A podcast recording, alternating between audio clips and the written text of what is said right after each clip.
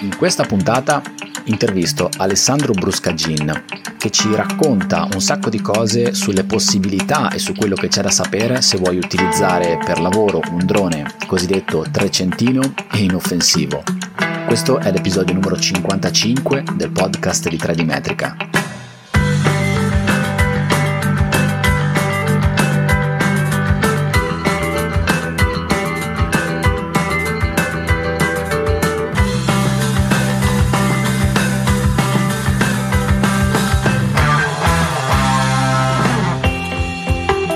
Ciao e benvenuto, benvenuta in una nuova puntata del podcast di 3D Metrica. Io sono Paolo Corradeghini e questo è il podcast dove si parla di topografia, di mappe, di rilievi, di software, di geomatica, di cartografia e anche di droni e APR. APR, droni, droni APR, sai che faccio sempre un po' in confusione e utilizzo in maniera impropria un termine che è quello droni quando si dovrebbe parlare di APR, aeromobile a pilotaggio remoto. Oggi parliamo di questo Parliamo di una categoria particolare di APR che sono quelli che hanno un peso uguale o inferiore a 300 grammi, che sono dichiarati inoffensivi e per i quali è possibile avere delle, chiamiamole così, agevolazioni per loro utilizzo all'interno del lavoro in operazioni specializzate che possono supportare il lavoro dei tecnici, supportare il lavoro dei creativi, chi scatta fotografie, chi fa video, ma chi fa anche ispezioni, chi fa anche fotogrammetria e quindi rilievi topografici e tecnici con questi mezzi.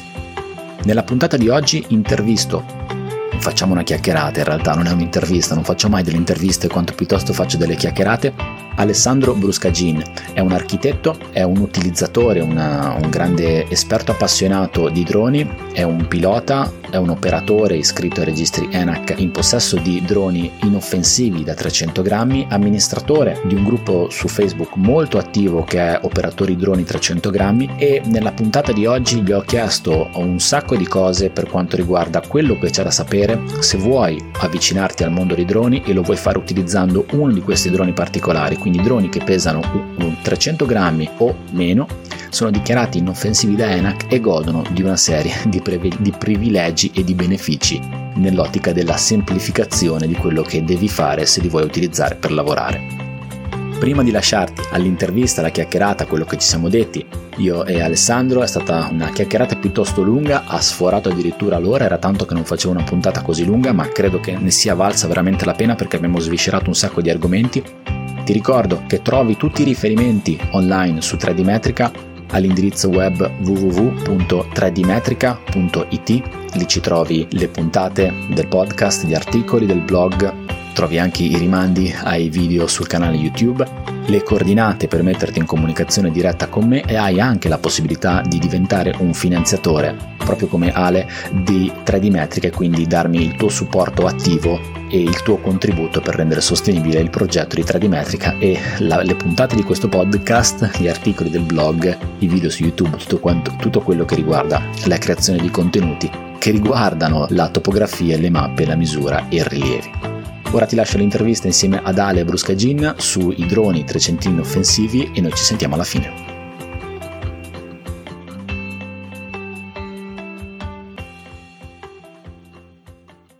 Alessandro Bruscagin, ciao, buongiorno. Ciao Benvenuto. Paolo, ciao. Benvenuto nel podcast di 3D Metrica e grazie per essere qui con noi a raccontarci un po' di cose che riguarderanno un argomento specifico che è quello dei droni 300, 300 grammi, insomma adesso la svisceriamo un po' e poi cerchiamo di capire anche un modo come cui chiamarli. Prima di, di, entrare nell'argomento che ho già introdotto nel, nell'introduzione, eh, raccontaci chi sei, raccontaci la tua storia, chi è Alessandro Bruscagin, su Facebook sei online, sei su come Ale Bruscagin, insomma raccontaci la tua storia.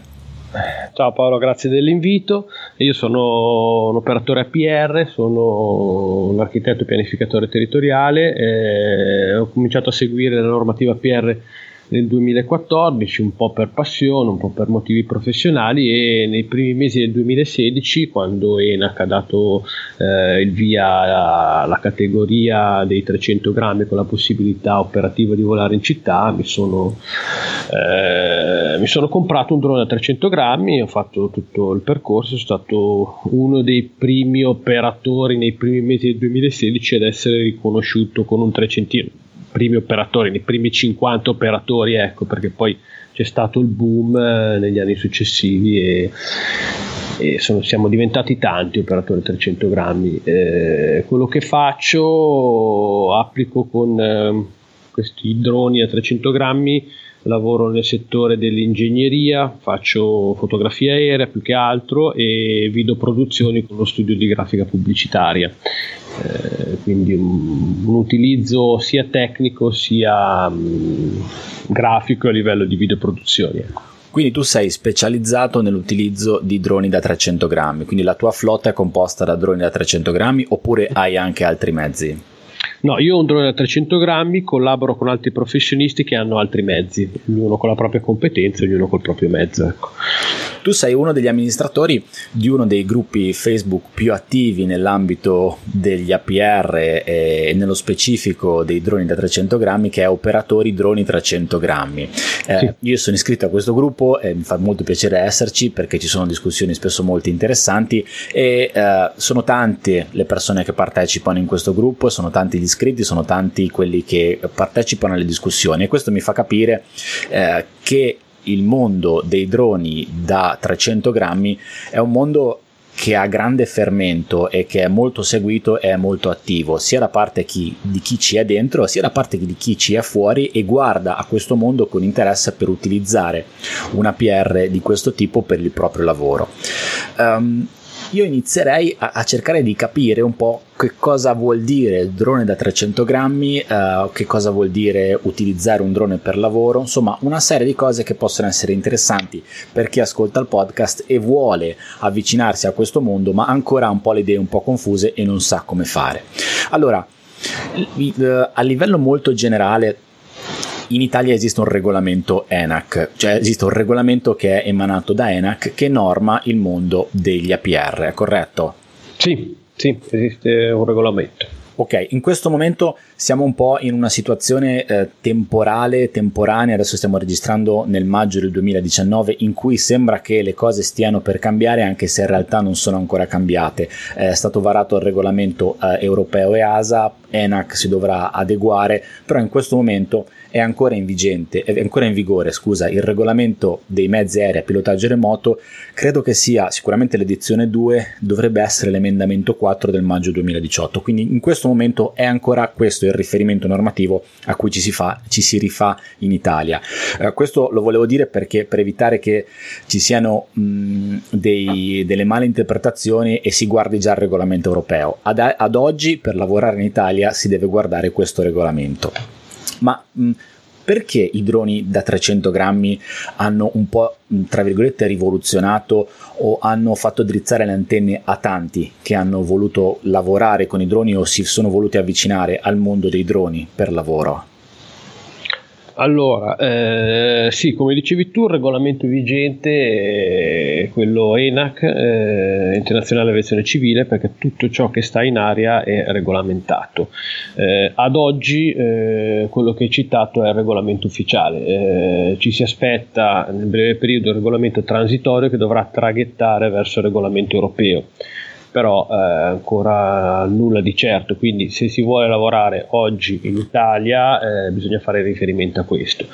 Eh, il mondo dei droni a 300 grammi è stata un'opportunità per tanti operatori perché il primo regolamento ENAC del 2014 che seguivo da, da non operatore era molto restrittivo, cioè eh, si poteva volare ma eh, con condizioni operative molto molto restrittive, non ci si poteva avvicinare alle persone, non ci si poteva avvicinare alle infrastrutture, eh, il volo in città era una cosa molto complicata, bisognava avere il paracadute, il terminatore di volo, buffer di sicurezza, eh, a un certo punto nel 2015 eh, ENAC ha introdotto questa nuova categoria, eh, ha dichiarato gli APR minori da 300 grammi, minori di 300 grammi con una velocità inferiore a 60 km h dotati di paraeliche, eh, inoffensivi. Inoffensivi vuol dire che se cade eh, non ti uccide, magari ti ferisce, ma eh, è un drone dichiarato inoffensivo. Quindi cosa vuol dire? Vuol dire che può operare in ambito urbano, cioè può volare in città, può volare sopra le persone non assembrate, può volare vicino alle infrastrutture, eh, non ha bisogno di buffer, non ha bisogno di eh, restrizioni, di aree di sicurezza, quindi eh, è stata una grossa opportunità per tutti gli operatori, per chi voleva fare eh, lavoro aereo in, eh, in tutte quelle aree urbanizzate, perché poi le occasioni lavorative sono lì, sono a ridosso delle infrastrutture, sono dove ci sono eventi, eh, sono nelle piazze, sono nelle città, quindi è stata una grossa opportunità per tanti operatori che ne hanno usufruito. Tu hai, fatto, hai, hai, detto, hai citato un aggettivo che è molto importante per il regolamento ENAC, è quello sì. dell'inoffensività. Poi magari ci torniamo un attimo sopra sul discorso dell'inoffensività. Eh, però l'inoffensività, come dice anche il regolamento, o meglio, a cui, eh, il collegamento che fa il regolamento eh, avviene anche attraverso eh, l'associazione tra operazioni critiche e operazioni non critiche. Eh, ENAC nel suo regolamento dice che un drone che ha queste caratteristiche come quelle che hai citato tu, che è dichiarato inoffensivo, eh, ha la possibilità di cioè tutte le operazioni che vengono effettuate con un drone di questo tipo di, rientrano all'interno degli scenari non critici, sono operazioni non critiche. Sì. Uh, ti va di fare una brevissima panoramica tra quelle che sono le differenze tra operazioni critiche e operazioni non critiche, giusto per avere la completezza totale del riferimento normativo e poi andiamo dentro nel dettaglio dei droni da 300 grammi sviscerando tutte le cose che già hai citato, sei stato estremamente eh, efficace perché hai detto già un sacco di cose che però vorrei sviscerare meglio con te. Quindi operazioni critiche e operazioni non critiche, eh, la differenza tra una e l'altra e il fatto che con un drone di queste caratteristiche rientriamo sempre in operazioni non critiche.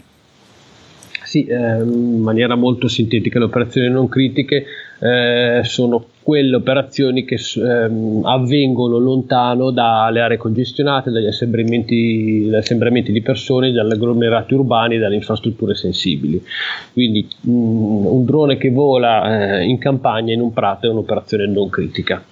Eh, quando ci si avvicina eh, a un assembramento di persone, un'area congestionata, a un agglomerato urbano, a un'infrastruttura, questa è un'operazione specializzata critica. Perfetto. Eh, definizione abbastanza semplice. Ok, diciamo che una esclude l'altra, no? Sì, sono due cose diverse, sono, eh, hanno bisogno di due condizioni operative diverse, quindi Okay. Diciamo, bre- mh, mm, aggiungo che eh, per fare un'operazione critica prima di droni di 300 grammi in città occorreva avere un buffer di sicurezza e quindi isolare l'area. Immagina di volare in città, bisognava chiudere le strade, isolare la piazza e con tutti i problemi del caso. Ecco, quindi.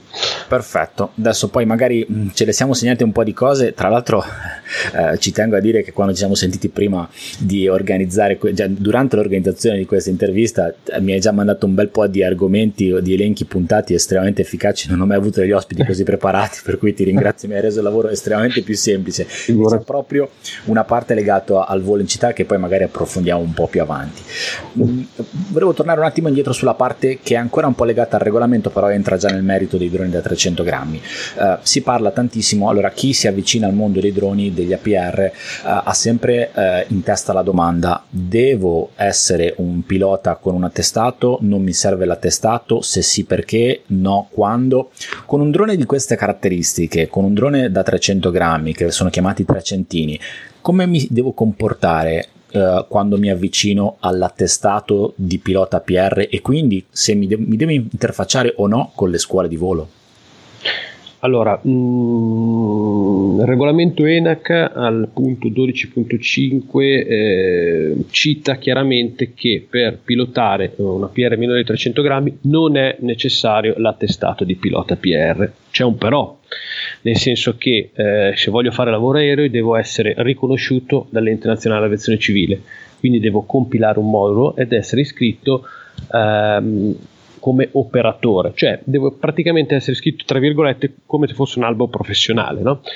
Mm-hmm. Una volta che sono iscritto io compilo sotto mia responsabilità il modulo di dichiarazione di rispondenza, il quale fra le varie cose cita che eh, il, l'operatore conosce le regole dell'aria e, si, eh, e le deve rispettare. Ora, è una cosa tipica eh, all'italiana, diciamo. Non è obbligatorio, ma io dichiaro che le conosco per poter operare. E come faccio a conoscerlo se non ho fatto una scuola? Esatto, quindi o me le studio da solo, cioè il regolamento ENAC eh, di per sé sono 35 pagine, di, di, cui quelle che interessano davvero un operatore APR saranno una dozzina, diciamo. Poi ci sono tutte le cartografie e le regole dell'area da studiare, non è impossibile, è una cosa che si fa.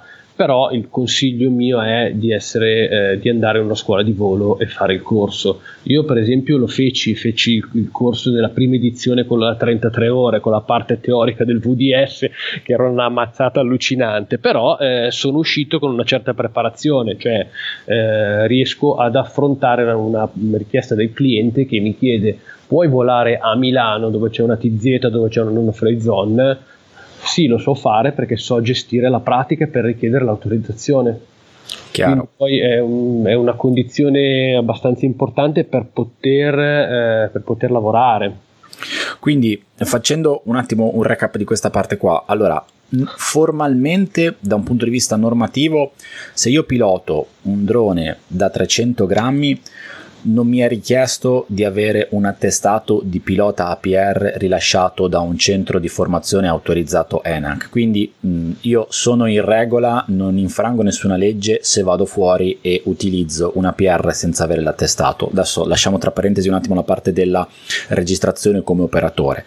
Però quando io vado fuori a volare con l'APR ci sono una serie di leggi, di cose, di, eh, di, di, sì, di cose che devo sapere e di regole che devo rispettare che se non sono un pilota formato o ho una cultura o ho un interesse particolare e me ne sono andato a studiare, altrimenti le ignoro e quindi rischierei di fare delle cose che normativamente sono vietate, tipo ad esempio quella che hai citato tu, volare all'interno di una TZ senza autorizzazione o una no-fly zone. Quindi c'è ancora un po', diciamo che c'è un po' di, di, di nebbia in questo caso, o comunque di non chiarezza o mh, non mettere una, una, persona che vuole lavorare con un, un, drone da 300 grammi nella condizione di essere in grado di farlo uh, conoscendo tutto quello che gli sta intorno.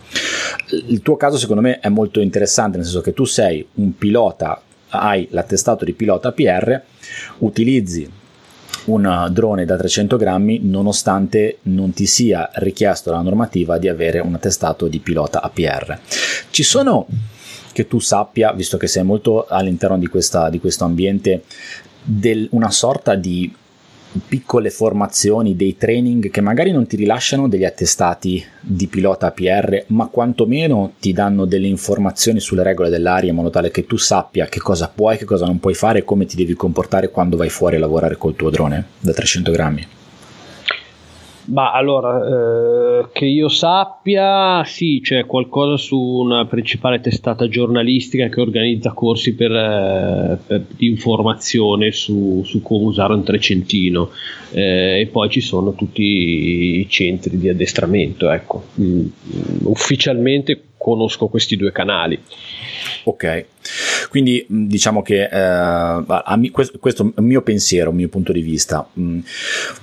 Io sono un pilota, sono un operatore, ho una PR sia da 300 grammi che maggiore di 300 grammi, sono in parte in qualche modo formato sulla, sulle regole dell'aria. Il mio punto di vista è quello che bisognerebbe dare la possibilità uh, o comunque bisognerebbe che chi utilizza un drone da 300 grammi conosca le regole dell'aria e sappia cosa può e cosa non può fare perché altrimenti rischia di infrangere queste regole. È chiaro che se non le sa non sa neanche che le sta infrangendo e quindi secondo me potrebbe essere interessante avere una sorta di proposta formativa tra virgolette light proprio per questa categoria di persone, però questo è un mio punto di vista. Sì, eh, in effetti manca, manca, questa cosa perché o uno si iscrive a fare l'attestato di pilota che ha un certo costo oppure studia da sé o si affida a questi corsi che fanno queste testate giornalistiche. Noi, noi nel nostro gruppo cerchiamo di offrire un'assistenza light gratuita a tutti quelli che entrano che però non sanno gestire determinate cose, determinate eh, autorizzazioni, non sanno leggere le carte aeronautiche. Noi nel nostro gruppo cerchiamo di aiutare tutti.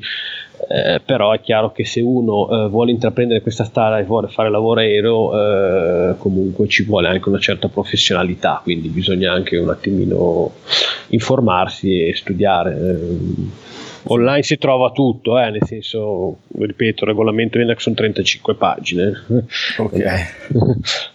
si dice, non è il tomo fa, di diritto sì. civile, di diritto privato. No, quindi... sono cose che insomma, se uno si fa le cartografie aeronautica eh, è un po' ostica all'inizio, ma si impara a leggere senza problemi. Ecco.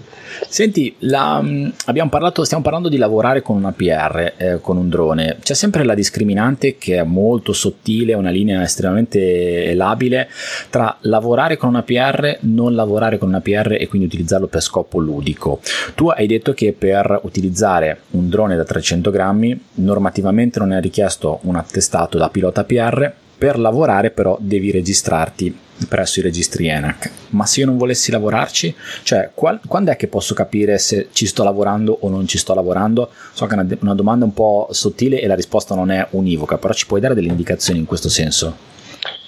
Sì, allora, eh, praticamente se uno lavora con una PR che sia da 300 grammi o superiore, vuol dire che vende delle riprese, vende delle fotografie, vende qualcosa a terzi. Quindi se uno eh, cede eh, a titolo oneroso delle riprese, vuol dire che in quel momento sta facendo lavoro aereo, sta vedendo delle cose che lui ha prodotto, ha prodotto con un mezzo che non è più un aeromodello, ma è una PR, un aeromobile a pilotaggio remoto.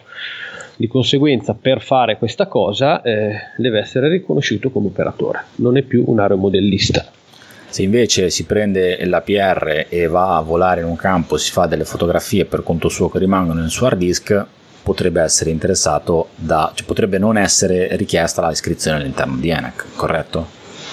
Eh, sì, ma non chiamarlo APR, chiamalo Euromodello. Ok, senso, giusto. Mi piace, mi piace, giocare con un drone, mi compro un drone e vado eh, in un campo lontano dagli aeroporti, lontano dalle città, lontano dalle persone, eh, lontano da qualunque cosa eh, o in un campo volo ancora meglio eh, con il mio aeromodello che pesi 300 grammi o che pesi 25 kg nulla cambia ma era un aeromodello perché sta lontano dalle persone, dalle cose, posso volare dove voglio rispettando i limiti imposti dal regolamento che sono una quota di 70 metri. Ok, grazie per la precisazione perché hai fatto, giusto, fatto benissimo a dire che si chiamano aeromodelli, non si chiamano più APR.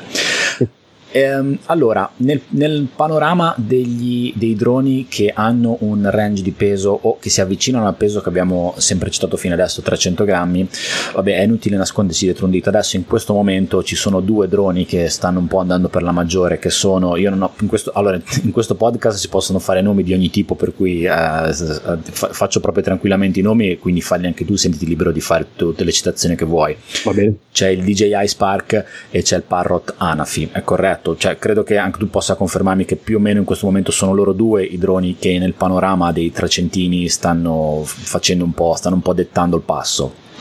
Sì, sì, in questo momento sono loro. Io iniziai con un bebop alleggerito nei primi mesi del, del 2016, eh, alleggerito da, da Fly to Discover e, e, volava, aveva un modo di volare tutto suo, oh. quella PR, però sono molto affezionato, è stato il, mio primo trecentino, ma adesso ci sono Anafi e Spark che tutt'altra qualità. Ecco, tu hai parlato di una cosa proprio dove volevo arrivare, che hai parlato dell'alleggerimento, perché se uno si compra, e adesso io ho uno Spark, eh, non ti so dire il corrispettivo dell'Anafi e quindi mi riferisco a quello che ho. Se io prendo lo Spark e prendo lo Spark come viene fuori dal kit DJI, ci metto i paralichi del DJI e lo peso, questo pesa più di 300 grammi. Sì e quindi in questo, a questo momento, in questo punto, cioè, insomma, se io mi trovo in mano questo drone che pesa più di 300 grammi, che adesso credo che sia 350, però non vorrei dire delle cose che non sono corrette, rientra nella categoria dei trecentini o è tutto un altro paio di maniche? Allora, eh, no, non rientra nelle categorie di 300 grammi. Eh, per fare lavoro aereo eh, con un trecentino deve pesare 300 grammi, quindi io devo alleggerirlo. Per, per, lo Spark è abbastanza semplice, basta cambiare delle componentistiche, mettere i paraeliche eh, alleggeriti. Una volta che il peso è inferiore o uguale a 300 grammi, risponde alle caratteristiche del punto 12.5 del regolamento ENAC e quindi io posso portarlo a riconoscimento. Quindi fisicamente devo fare qualcosa sul, sul drone, sulla macchina che sto utilizzando, quindi devo sì. togliere peso. Devo togliere peso, studiare delle componentistiche, ci sono fondamentalmente c'è da studiare la, la capottina, eh, le, le, le, luci sotto, la, la, diciamo, il rivestimento delle luci sotto e mettere dei paraeliche in carbonio in plastica stampati con la, stampante molto leggeri e è una, abbastanza facile come alleggerimento, cioè non c'è da stravolgere il mezzo come si faceva con i primi bebop. Quindi poi a quel punto io lo metto su una bilancia di precisione, guardo che sia 300 grammi o eventualmente anche inferiore, a quel punto sono, uh, rientro nella categoria di quello di cui stiamo parlando adesso, quindi dei droni trecentini che hanno le agevolazioni che abbiamo detto precedentemente, giusto? Con i paraeliche sì, con una velocità inferiore a 60 km h sì. È complesso uh, preparare la documentazione da mandare a ENAC per iscriversi come operatore all'interno dei suoi registri? Allora, eh, sì, non è, non è, semplice se uno non ha un'estrazione aeronautica, non, non, non conosce eh, come fare questa cosa. Se uno arriva da zero come, come me, io sono arrivato da un altro settore, dal settore dell'ingegneria e dell'architettura, non sapevo approcciare il problema, mi sono affidato a un consulente di un'azienda di Roma, Flight to Discover, che fa questa cosa e mi hanno dato tutta la manualistica eh, manualistica che è molto importante perché eh, praticamente è il libretto del drone dove ci sono mh, mm, tutte eh, le, le, le, caratteristiche della PR, tutti i voli che fa, tutta una serie di cose. Manualistica eh, deve essere fatta bene perché eh, il mezzo è assicurato, magari poi ne parliamo dopo, qualunque cosa succeda mh, mm, vanno poi a vedere la manualistica, quindi è importante che uno la manualistica ce l'abbia a posto. Quindi con questa manualistica io posso eh, poi ehm, inoltrare la dichiarazione che dicevi tu eh, poco fa ad ENAC. Non devo allegare la manualistica? Eh, sì, no, me la devo tenere io, ma basta solo una dichiarazione? Allora, no, perché quello che richiede ENAC è una eh, autodichiarazione, cioè io compilo un modulo e autodichiaro che io ho tutti i manuali in ordine per poter operare. Quindi è un'autodichiarazione, i manuali me li tengo a casa. Ok, quindi uh, per una persona che uh, non ha tanta dimestichezza con queste pratiche normative burocratiche aeronautiche, il tuo consiglio è guardatevi intorno, cercate, si, si trovano online delle società di consulenza che in base al tuo mezzo ti preparano la documentazione necessaria da tenere e magari ti, non so se è così, ti preparano anche la documentazione che devi compilare e inoltrare ad ENAC in modo tale che tu debba fare veramente il minimo sforzo. Sì, il pacchetto è completo, nel senso che ti alleggeriscono il mezzo, eh, ti danno la manualistica e ti fanno proprio la compilazione della dichiarazione di rispondenza, quindi praticamente non, non fai nulla, eh, fanno tutto loro, compreso le, le prove sperimentali. Eh, quindi, ok, quindi un servizio chiave completo, servizio chiave. chiave in mano. Chiaramente se uno sa fare, si stampa con la stampante eh, i pezzi, si, si monta il drone, si mette a scrivere i manuali, si mette a compilare i moduli ENAC e può farlo anche di per sé. Però ripeto, ci deve essere un minimo di, di, di, di cognizione, un minimo di, consapevolezza di, quello che si fa, perché ciò che è scritto nei manuali è cosa molto importante. Certo, non, è, non si possono fare dei brutali copia e incolla presi da altri manuali che magari sono riferiti a macchine diverse con caratteristiche diverse. Sai, eh, io il copia e incolla posso anche farlo, però io cosa ne so che i contenuti del manuale di, di Tizio sono corretti se, se, no, se, se, non conosco la materia, chi conosce la materia se li scrive, chi fa copia e incolla potrebbe copiare e incollare qualunque cosa. Sono d'accordo con te. E hai citato la, l'assicurazione. Una volta che io ho fatto questa, ho, ho preparato il mio mezzo che è uh, alleggerito, uh, il mio consulente o io stesso mi sono preparato la documentazione, ho preparato la, la dichiarazione, l'ho inoltrata ad ENAC. Um, beh, prima di parlare dell'assicurazione, uh, una volta che inoltro la, la dichiarazione ad ENAC, devo aspettare tanto, poco, che cosa succede poi dopo?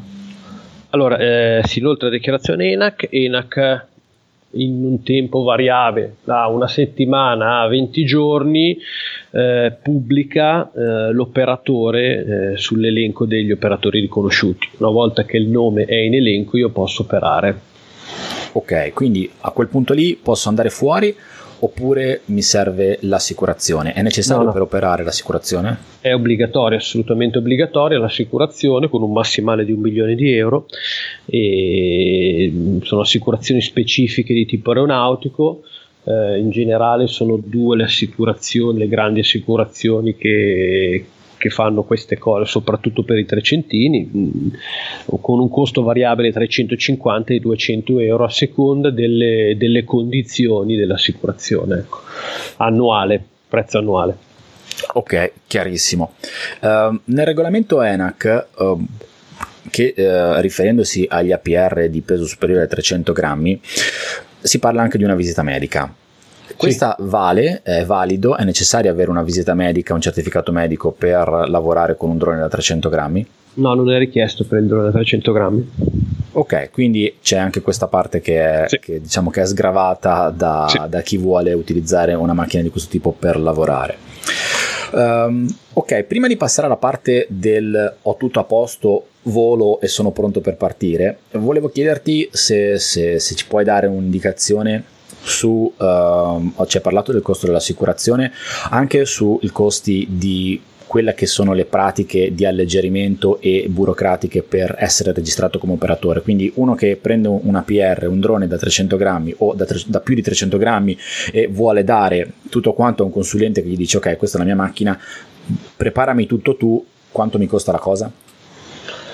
Ma eh, i costi sono, sono variabili a, a, seconda del tipo di kit, del materiale impiegati nel kit e eh, dalla qualità della manualistica. Si può andare dalle 100 alle 250 euro per okay. la parte di manualistica e compilazione per il riconoscimento, più chiaramente il costo del mezzo e Chiaro. l'assicurazione.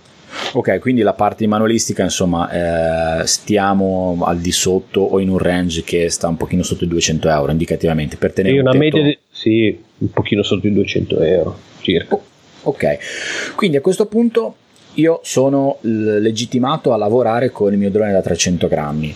Um, lo devo, lo devo, immatricolare, lo devo targare, ci devo fare qualcosa, ci devo attaccare qualcosa, devo essere riconosciuto in qualche modo?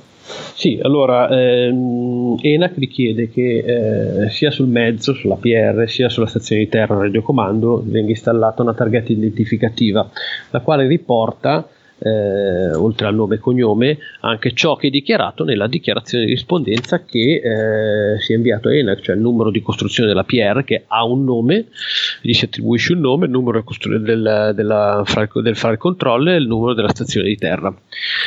Oltre a questo, che è obbligatorio da regolamento, perché il mezzo, se fa un flyaway, si perde il controllo, cade da qualche parte, deve essere eh, identificabile ok? Uh-huh. Io per esempio sul mio ci ho messo anche il numero di telefono perché anche se non è richiesto, se mi cade da qualche parte magari me lo riporto, io lo so. Giusto. Ho ancora fiducia nel genere umano, io, no? Sono d'accordo con te anch'io. e dicevo, oltre a questo eh, ci vuole anche un QR code Mm-hmm. QR code che è cosa, ci tengo a precisare, che è cosa diversa dalla targhetta identificativa, perché c'è un po' di confusione su questo, in tanti chiedono anche sul gruppo. La targhetta identificativa è prevista da regolamento, ma nella prima edizione del regolamento ENAC a un certo punto ha detto eh, ci vuole un dispositivo elettronico di identificazione sugli APR entro, se non ricordo male, luglio 2016. Di fatto ENAC non ha mai dato le specifiche per questo dispositivo elettronico e ha sostituito il concetto di dispositivo elettronico con il QR code proprio per far fronte a una, diciamo, un punto del regolamento che ENAC stessa non è stata in grado di eh, rendere operativo. Okay. Quindi ha, crea- ha, creato questo QR code che viene generato da un sito che si chiama D-Flight, quindi mm-hmm. ci si deve iscrivere, si deve eh, generare questo QR code che va in sostituzione del dispositivo elettronico previsto dal regolamento, ma non in sostituzione della targhetta identificativa. Ok, quindi, quindi sono possono... due le cose okay. da applicare, targhetta identificativa e QR code. Ok, quindi a questo punto io ho tutto quanto a posto per, uh, per poter andare fuori e volare con il mio APR, eh, sì. eh, in questo caso un APR, e ci posso lavorare. Quindi posso fare quello che voglio adesso, ho dei limiti, ho delle limitazioni in termini di distanze che deve tenere l'APR da me a terra, in quanto può andare alto, quanto può andare lontano. Uh, quali sono i limiti per far, portare, per, per far volare una PR di questo tipo? Allora, eh, io qua dividerei il discorso in due parti. Eh, quando uno mh, deve volare, deve fare una fattibilità normativa e una fattibilità tecnica. Allora, la prima cosa è la fattibilità normativa. Posso volare ovunque? Ni, nel senso, devo rispettare le regole dell'aria. Quindi, eh, okay prima cosa verifico che lo spazio aereo sia, tra virgolette, pulito, non ci siano vincoli, non sono vicino a un aeroporto, non sono vicino a un carcere, non sono vicino a un'area sensibile, non sono vicino a aree regolamentate, perché lo spazio aereo è regolamentato proprio, proprio come il codice della strada, diciamo, no? Okay. Quando vado in macchina rispetto ai cartelli, in cielo ci sono le regole, vanno rispettate. Quindi una cosa è le condizioni normative, l'altra è le condizioni operative e su questi 300 grammi godono di moltissimi privilegi perché trasformano tutte le operazioni specializzate critiche in non critiche. Quindi posso volare in città, posso volare eh, vicino agli assembramenti di persone, posso so- volare sopra le persone non assembrate, posso volare vicino alle infrastrutture. Quindi a livello operativo eh, si vola mm, quasi ovunque. Ok. A livello normativo occorre verificare lo spazio aereo. E la verifica dello spazio aereo la faccio attraverso le carte aeronautiche, corretto? Esatto, esatto. Ci sono carte aeronautiche, la fonte ufficiale è ENAVIPE, è un sito sul quale si iscrive gratuitamente, si scaricano dei PDF dove ci sono dei simboli, delle leggende e c'è anche un PDF che si chiama Imparare a leggere le carte aeronautiche è un PDF di poche pagine scritto in maniera molto chiara nel quale uno può, può, leggere cosa significano quei simboli. Una volta capito cosa significano quei simboli capisce che sono delle no-fly zone dove non si può volare o delle altre aree eh, restrizioni dove si può volare magari in determinati orari, in determinati giorni chiaro. Una di queste, di queste, zone che sono regolamentate dal, al, dal, volo, adesso non so se sono le più famose, poi magari ne parliamo insieme in questa nostra chiacchierata, sono le ATZ, che sono le zone di rispetto aeroportuale. Sì. All'interno di queste zone eh, nessuna PR può entrare a meno che non faccia una richiesta specifica. Questo vale anche per i droni da 300 grammi, quindi io non mi posso avvicinare a una zona aeroportuale a meno che non faccia qualcosa. Che cosa devo fare? Fare in questo caso.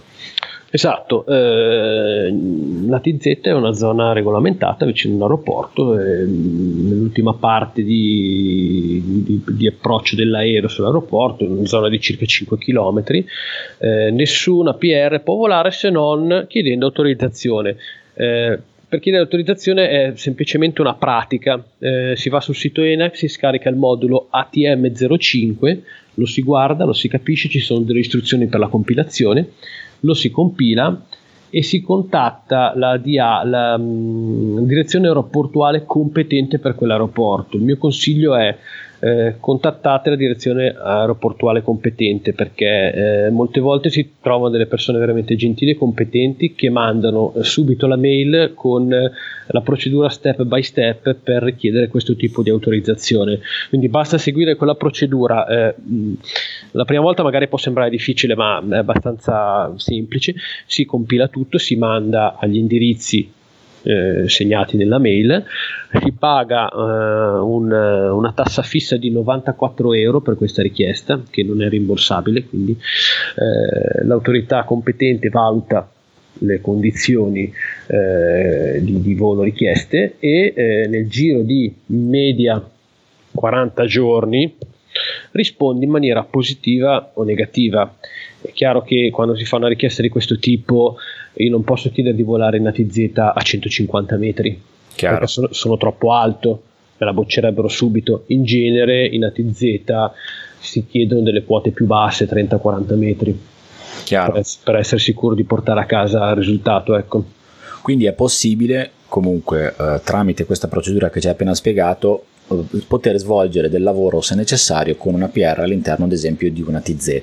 Immagino che sia così anche all'interno delle altre aree, ci sono aree proibite, le aree riservate, le aree parchi, quindi le riserve naturali. Quindi immagino che eh, ciascuna di, di, queste aree, di queste segregazioni dello spazio aereo o comunque delle restrizioni dello spazio aereo abbiano delle procedure per poter essere sbloccate. Quindi mh, ora uno non si deve spaventare quando guarda una carta aeronautica e dice ok non posso volare da nessuna parte perché vedo tutto rosso, rosa, verde. In realtà uno può farlo, basta sapere come fare.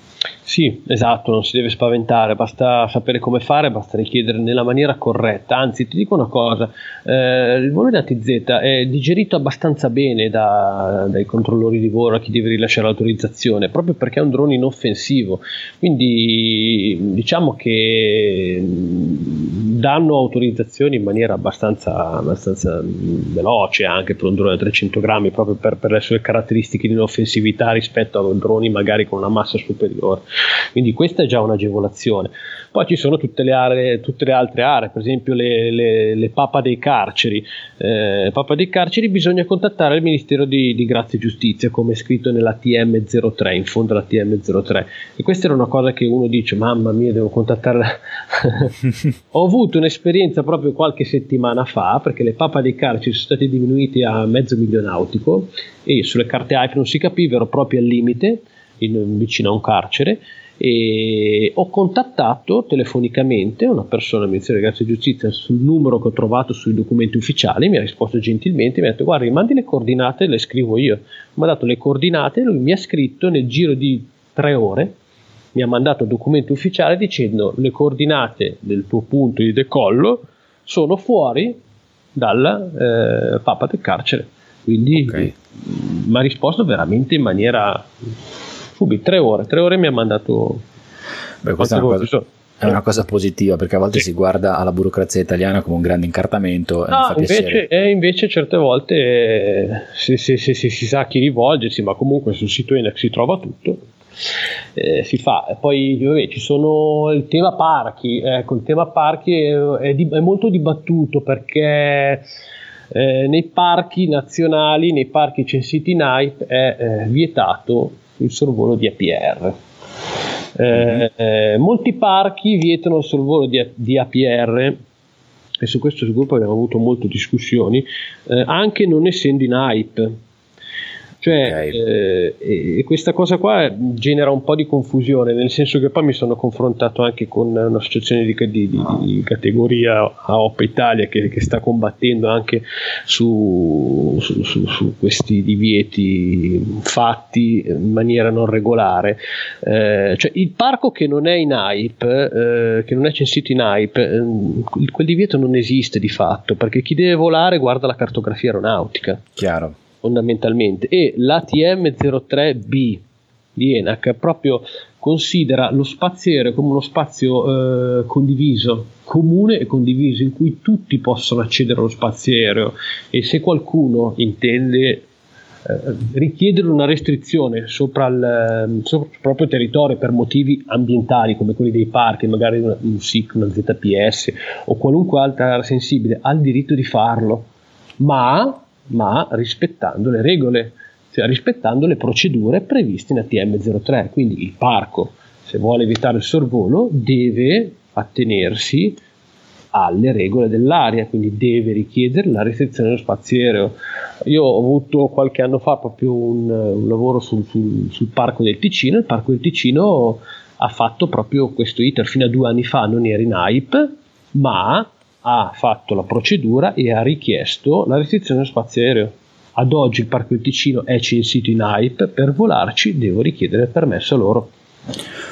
Chiarissimo, io ti posso portare la mia esperienza che riguarda invece il sorvolo delle aree del Parco Nazionale delle Cinque Terre. Il Parco Nazionale delle Cinque Terre è all'interno, è in hype, quindi è, è perimetrato e um, è un ente parco in questo, in questo senso abbastanza svelto e diciamo ricettivo rispetto all'utilizzo degli APR, ha un regolamento interno per cui per volare all'interno del parco è necessario fare una richiesta di nulla osta che viene sbrigata in poco tempo in 7-10 giorni la pratica viene accettata normalmente se si tratta di chiaramente attività che sono mm, consentite per quanto riguarda l'area, la fauna, tutto quello che ne comporta.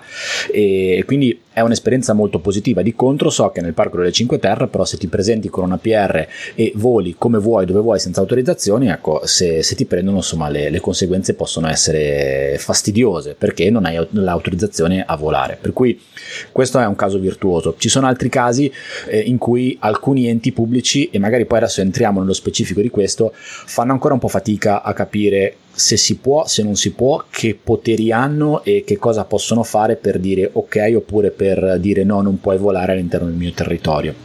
E qui vorrei adesso portarti all'interno dell'ambito urbano, quindi in città.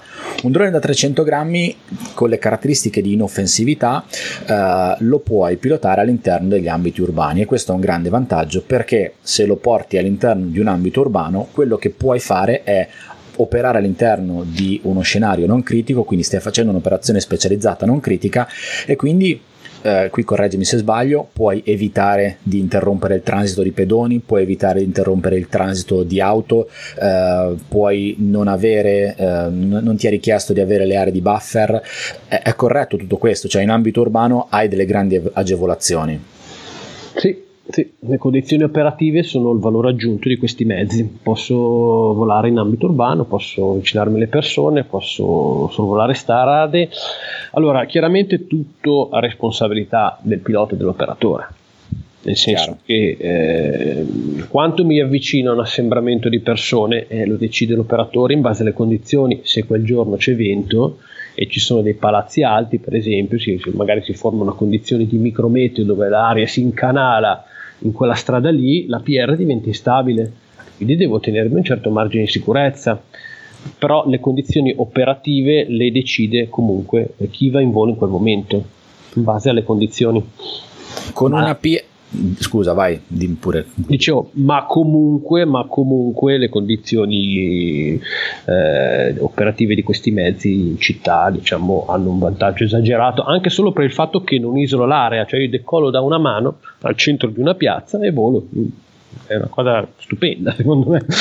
Assolutamente. Comunque, eh, abbiamo parlato di assembramenti di persone, eh, ci tengo a dirlo, magari di, dillo tu, con un drone da 300 grammi non puoi sorvolare assembramenti di persone, quindi il classico drone inoffensivo eh, non vale farlo volare sul concerto allo stadio dove sono le persone assembrate, corretto? Nessun drone può farlo ad oggi. Ok, chiaro, quindi anche con un drone inoffensivo non si possono volare gli, assem- gli assembramenti di persone. Eh, il concetto di assembramento di persone anche lì è abbastanza interpretabile, ci vuoi dare una tua interpretazione?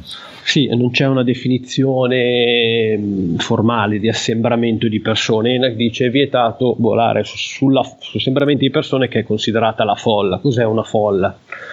Questo è anche lì, è a cura dell'operatore. Se in una piazza io ho eh, 10 persone in 100 metri quadri non lo considero un assembramento di persone. Se ho 10 persone in 2 metri quadri eh, allora probabilmente quello lì è un assembramento di persone. Eh, è a cura dell'operatore. Chiaramente se, se mi chiamano per riprendere una corsa alla partenza sarà un assembramento di persone. Quindi alla partenza io dovrò stare a margine della folla che sta partendo e fare una ripresa a margine. Quanto Anche per... a margine? Quanto a margine? Allora, eh, non ho buffer perché non ho eh, analisi di rischio No? Il regolamento prevede che questi mezzi non, hanno, ehm, non, sono, non, è previsto l'analisi di rischio perché sono inoffensivi e questa cosa che sto dicendo è scritta anche in un documento che è eh, la NAV 2016-003 perché molti dicono eh, ma non è scritto da nessuna parte non è vero ENAC ha fatto eh, apposta un, um, eh, un documento dove si scrivono queste cose. Mm, quindi non ho buffer, non ho analisi di rischio, quanto mi avvicino, lo decide l'operatore in base alle condizioni del contesto.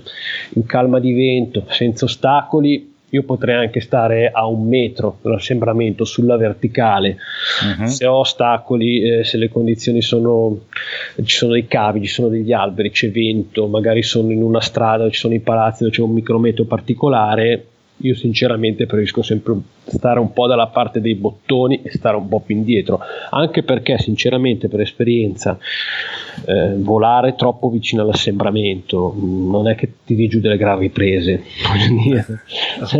la qualità della ripresa anche se ci voli sopra la testa, voglio dire, se ne vedono tanti di, di video di, di persone che volano sopra la testa delle persone, ma la qualità della ripresa poi non è che sia il granché, anzi eh, se si usa un'asta in carbonio con su una piccola camera viene anche meglio secondo me. Chiaro.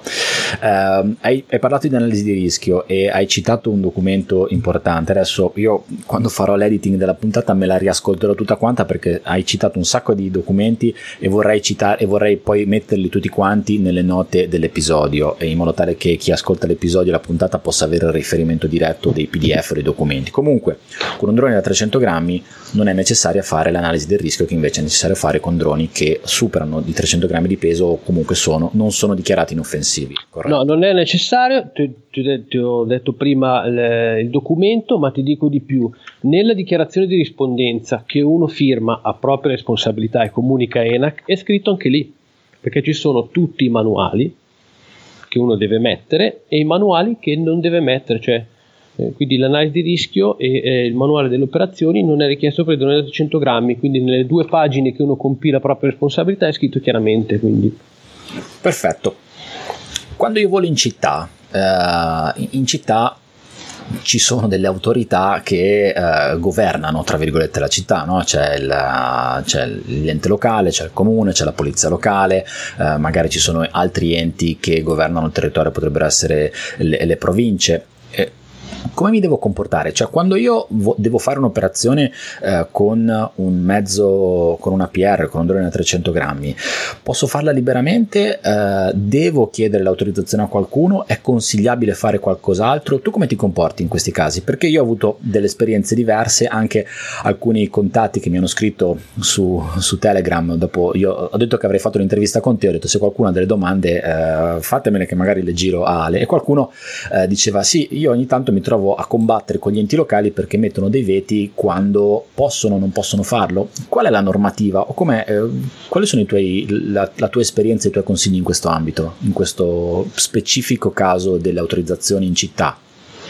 Allora, ehm, tutto ciò che vola è assoggettato alle regole dell'aria, quindi è assoggettato a ENAC. Okay. Nulla, nulla è dovuto formalmente nulla è dovuto a polizia, carabinieri, ehm, guardia di finanza, vigili, eccetera, eccetera, eccetera. Eh, io all'inizio eh, i primi voli comunicavo, ma eh, vedevo che mi chiedevano il perché, il per come, dove volavo, facevano un po', un po' di resistenza, mandavano lì la pattuglia mentre volavo a controllarmi, eh, una volta mi hanno fatto anche atterrare per controllarmi, mi hanno interrotto l'operazione. Allora, il mio consiglio è se uno è in regola mh, mm, e non ci sono particolari problemi, mh, mm, nulla è dovuto. Mh, mm, nel senso, se ti vengono a controllare tutti i documenti in regola, nulla devi temere. Eh, faccio un appunto su una battaglia che ho combattuto a OPA su alcuni comuni che mettevano eh, dei divieti sul proprio territorio eh, illegittimi perché non essendo in hype il comune non può vietare il sorvolo del proprio territorio a meno che non ne richieda eh, attraverso la procedura ATM03 attraverso eh, la procedura non ne richieda eh, la, la, restrizione dello spazio aereo. Quindi questi divieti illegittimi eh, sono stati eh, proprio eh, scovati da OPA e, e, quindi ci sono dei casi in cui i comuni hanno messo questi divieti ma non valgono nulla. Il comune non può dire con un regolamento comunale sul mio territorio non si vola Ok, questo Quindi, è importante. È importante, bisogna anche far valere i propri diritti, eh, perché non va bene che uno non possa fare lavoro aereo perché qualcuno ha emesso un divieto illegittimo. Quindi le regole vanno rispettate, ma tutti devono rispettarle, sia noi operatori che anche gli enti pubblici devono rispettare le regole ripeto, tutto ciò che sta, che sta, in volo è soggettato alle regole dell'area, quindi ENAC che comanda. Se uno è in regola con ENAC, nulla è dovuto. Poi ci possono essere dei casi specifici di ordine pubblico, nel senso io quel giorno eh, vado in volo e quel giorno passa il Presidente degli Stati Uniti e c'è un problema di ordine pubblico, però eh, sono casi molto rari, nel senso non... Eh... Non è la normalità. No, anzi, se ci, se ci sono dei problemi di, di ordine pubblico, eh, la prefettura di solito che, che, emette un divieto di sorvolo come a Milano, per esempio, se devo volare a Milano io devo chiedere alla prefettura eh, se posso volare e la prefettura mi dice sì o no in base a, a, cosa succede a Milano quel giorno, diciamo, però comunque la cosa è censita in hype. Ok, com- comunque è presente nelle carte aeronautiche. Esatto, io direi che tutto ciò che non è in hype non esiste. Chiaro. Questo vale per, mm, non so se la domanda è stupida, per ogni altezza del, del drone da terra, nel senso tu hai detto un, un APR è soggetto a, soggettato alle regole dell'aria. Questo vale a un metro da terra, 5 metri da terra, 50, 100 metri, oppure ad esempio faccio un'ipotesi, se sto al di sotto del colmo della, dei palazzi all'interno di un ambito urbano uh, non è regola dell'aria, oppure sì, cioè quando stacco il drone da terra sono in aria? Sono in aria, sono in volo. Ok, quindi questo pot- potrei farlo anche a un metro da terra e quindi sono in volo. locale sono in volo. Okay, anche perché sono in volo, sono un operatore in quel momento, perché se sono in città vuol dire che sono un operatore, che altrimenti certo. non potrei volare in città. Eh? Quindi se sono un operatore, conosco le regole e quindi sono in volo in quel momento perché sto facendo lavoro aereo, altrimenti non potrei esserci lì. Chiaro, assolutamente. Quindi il tuo consiglio è uh, lavorare, operare uh, con la massima tranquillità negli scenari mm. in cui si è autorizzati a farlo, esatto. uh, magari portarsi dietro tutta la parte legata alla, ai documenti che servono in modo tale che se per qualche motivo qualcuno si arrogasse il diritto di verificare, posto che non ha il diritto di farlo, però se, se vuole farlo giusto per non tirare su dei polveroni No, no, no, no, eh, la polizia ha il diritto di controllare, okay. eh? assolutamente. Okay, no, questo è importante, vedi. Polizia e carabinieri hanno il diritto di controllare qualunque persona, non hanno però eh, la competenza per vietare il volo se sono in regola. Cioè loro devono constatare che io sono in regola, sono in regola io posso volare.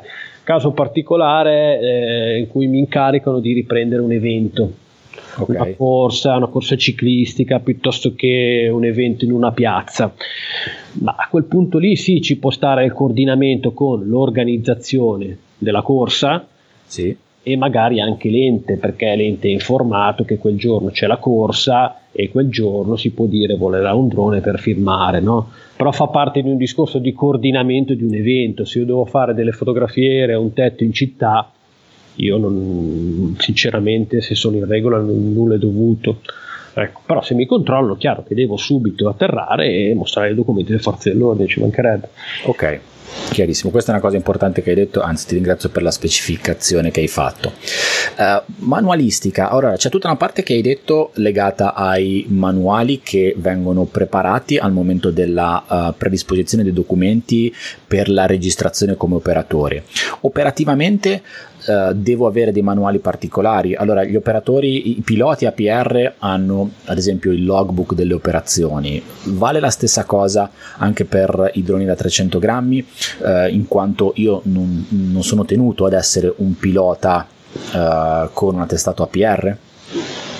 Allora, ehm, se non ho l'attestato di pilota, non sono un pilota, quindi non, non devo compilare il logbook pilota. Ok. Ma fra la manualistica prevista per eh, i droni da 300 grammi ci sono il manuale di volo, il manuale di configurazione del mezzo, il manuale di manutenzione, eh, il manuale di attività sperimentale, si chiama anche report dell'attività sperimentale, e il registro delle operazioni. Uh-huh. Il registro delle operazioni va compilato ad ogni volo. Questa è una cosa importante che molti chiedono ad ogni volo, tutte le volte che io stacco il drone da terra. Molti dicono, eh, ma non l'ho fatto per lavoro, ero in campagna ad allenarmi. Quella è comunque un'operazione specializzata, anche se ti stai allenando. Nelle note scriverai allenamento. Perché? Questo ha un senso. Eh, il registro delle operazioni ha mh, lo scopo di registrare quante ore di volo io ho fatto e questo si riflette sulla manutenzione del mezzo. A, dico, adesso non, non mi ricordo la, la, specifica, dico un numero a caso, a 20 ore devo cambiare le eliche. Come faccio a sapere quante ore di volo ho fatto? Certo, c'è l'app che me lo dice, no?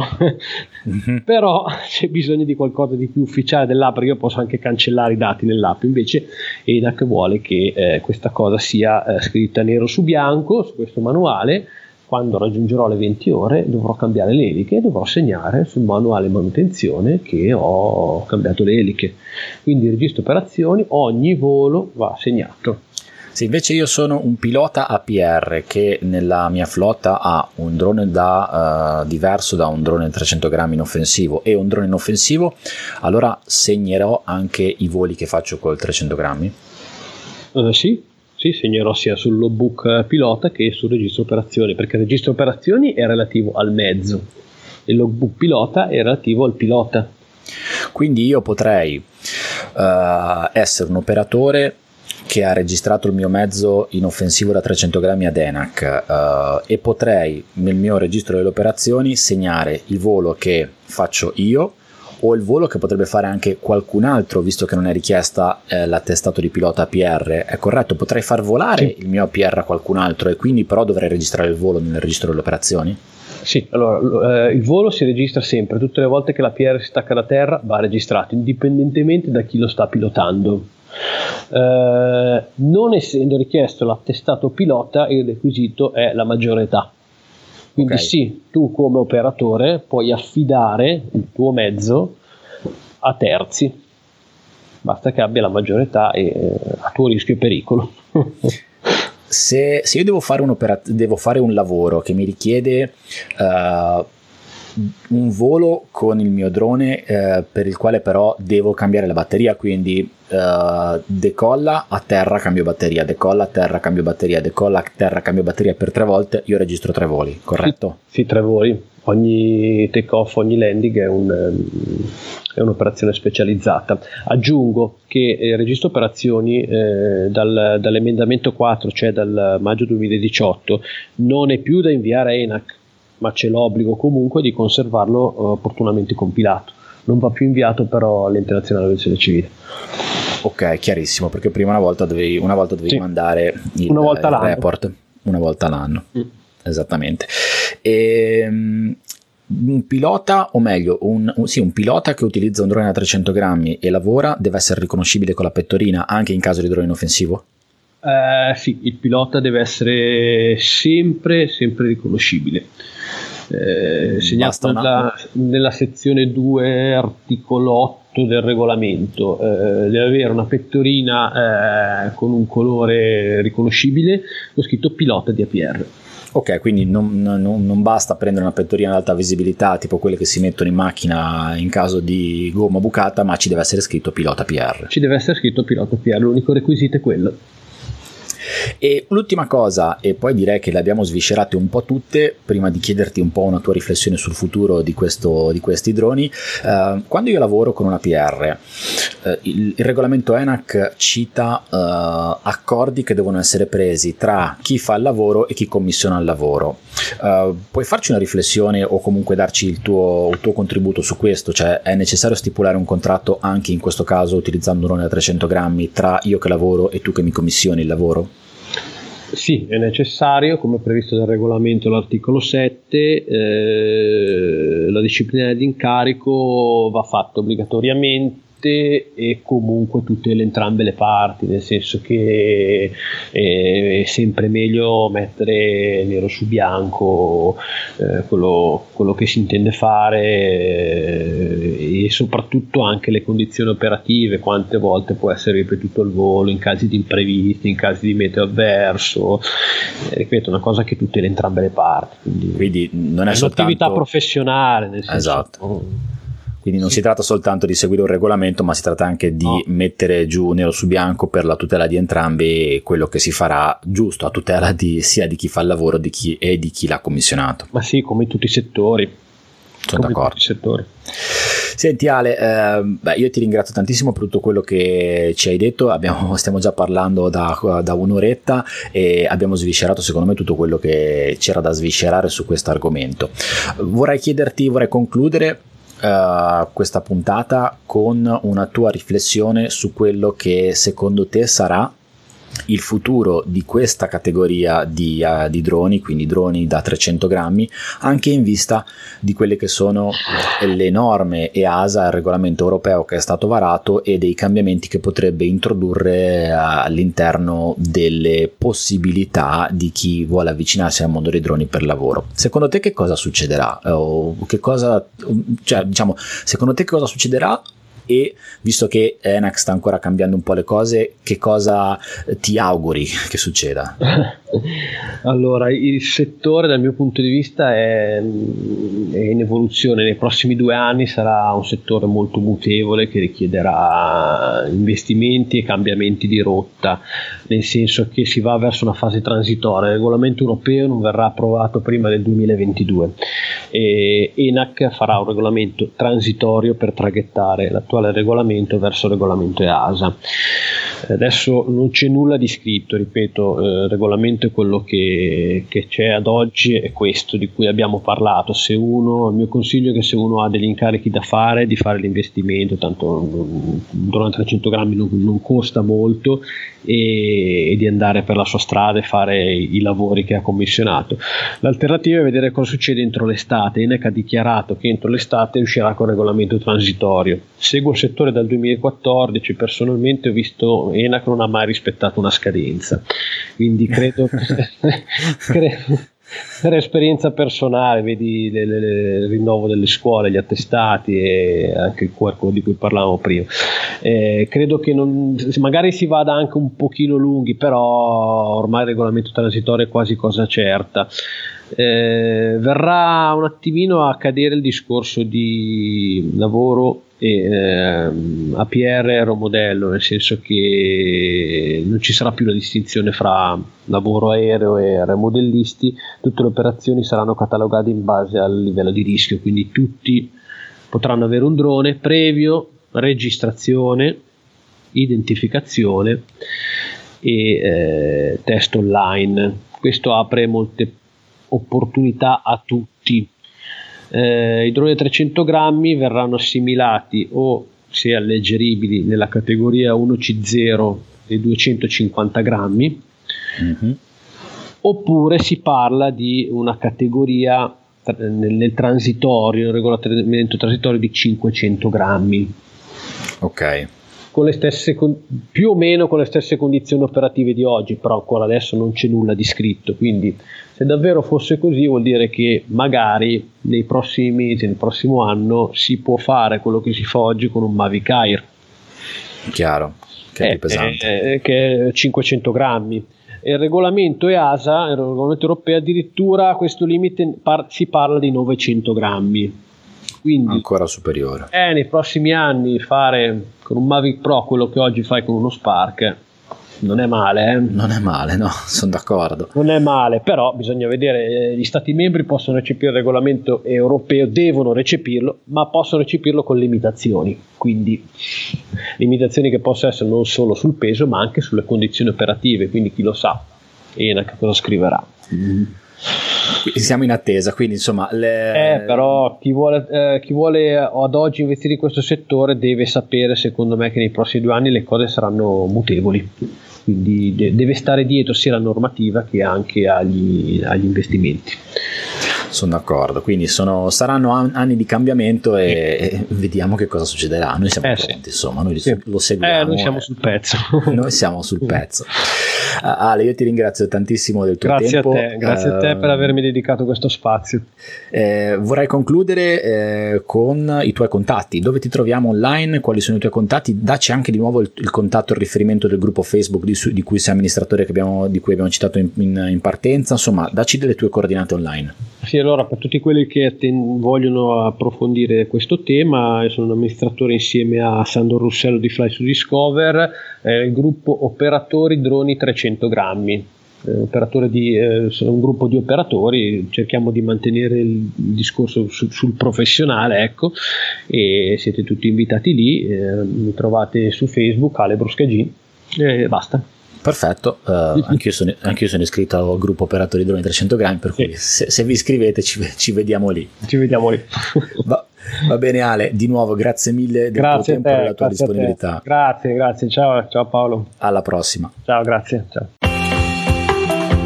Spero che tutto quello che è stato detto, tutto quello che hai sentito sia stato utile. Credo che eh, abbiamo veramente toccato un po' tutto quello che c'è da sapere sull'utilizzo di questi droni per lavoro. Ale è stato davvero esaustivo, sintetico al punto giusto, non si è dilungato mai nelle risposte, è andato dritto al punto, ma abbiamo toccato tutti gli argomenti, ha dato delle informazioni eh, interessanti, ha aggiunto delle considerazioni extra rispetto a quello che poteva essere la mia esperienza e a quello che ho detto io durante la nostra chiacchierata. Insomma, abbiamo veramente toccato un sacco di punti che credo possano aver soddisfatto eh, la maggior parte di chi vuole avvicinarsi al mondo dei droni e vuole utilizzare questo tipo particolare di droni per iniziare a lavorare. Comunque, se hai altre, altri dubbi, altre domande, eh, se non ti è chiaro qualcosa, se vuoi approfondire qualche argomento, i miei consigli sono due. Il primo è quello di davvero iscriverti al gruppo Facebook Operatori Droni 300 grammi perché lì ci sono un sacco di discussioni attive da cui puoi,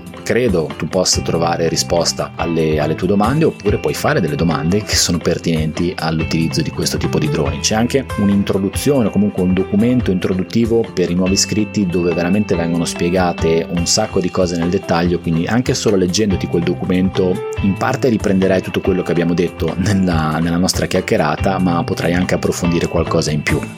L'altra cosa, trovi Ale eh, Bruscagin su Facebook oppure se vuoi comunicare direttamente a me qualcosa, io sono un operatore eh, di APR, utilizzo sia un droni che sono più pesanti di quelli da 300 grammi, ma ho anche un drone da 300 grammi alleggerito in offensivo, per cui qualche risposta te la posso dare anch'io. Se, se non riesco a risponderti proprio a tutto, giro la domanda a, ad Ale e facciamo in modo di fartela avere. Mi puoi contattare su Telegram a telegram.me slash Paolo Corradeghini oppure ti puoi iscrivere su Telegram al gruppo Telegram di, al canale scusa Telegram di 3D Metrica a telegram.me slash 3D Metrica altrimenti se vuoi comunicare con me in altri modi puoi andare su 3dmetrica.it e nella sezione chi sono contatti trovi tutti i miei contatti social network e trovi tutte le coordinate per comunicare con me. C'è anche il mio numero di telefono c'è la mia email diretta per cui lì veramente trovi tutti i modi alternativi diversi da telegram per, uh, per farmi sapere che, che ci sei chi sei e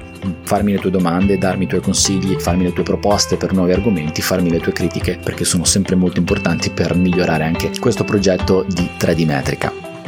Come ogni puntata ci tengo anche in questa tantissimo a ringraziare i finanziatori di 3D Metrica. I finanziatori di 3D Metrica sono persone che hanno deciso di sostenere, sostenermi e sostenere 3D Metrica nella creazione e nella condivisione di contenuti che riguardano la topografia, la misura, tutto quello di cui si parla in questo podcast, nel blog, nel canale YouTube e li ringrazio davvero di cuore.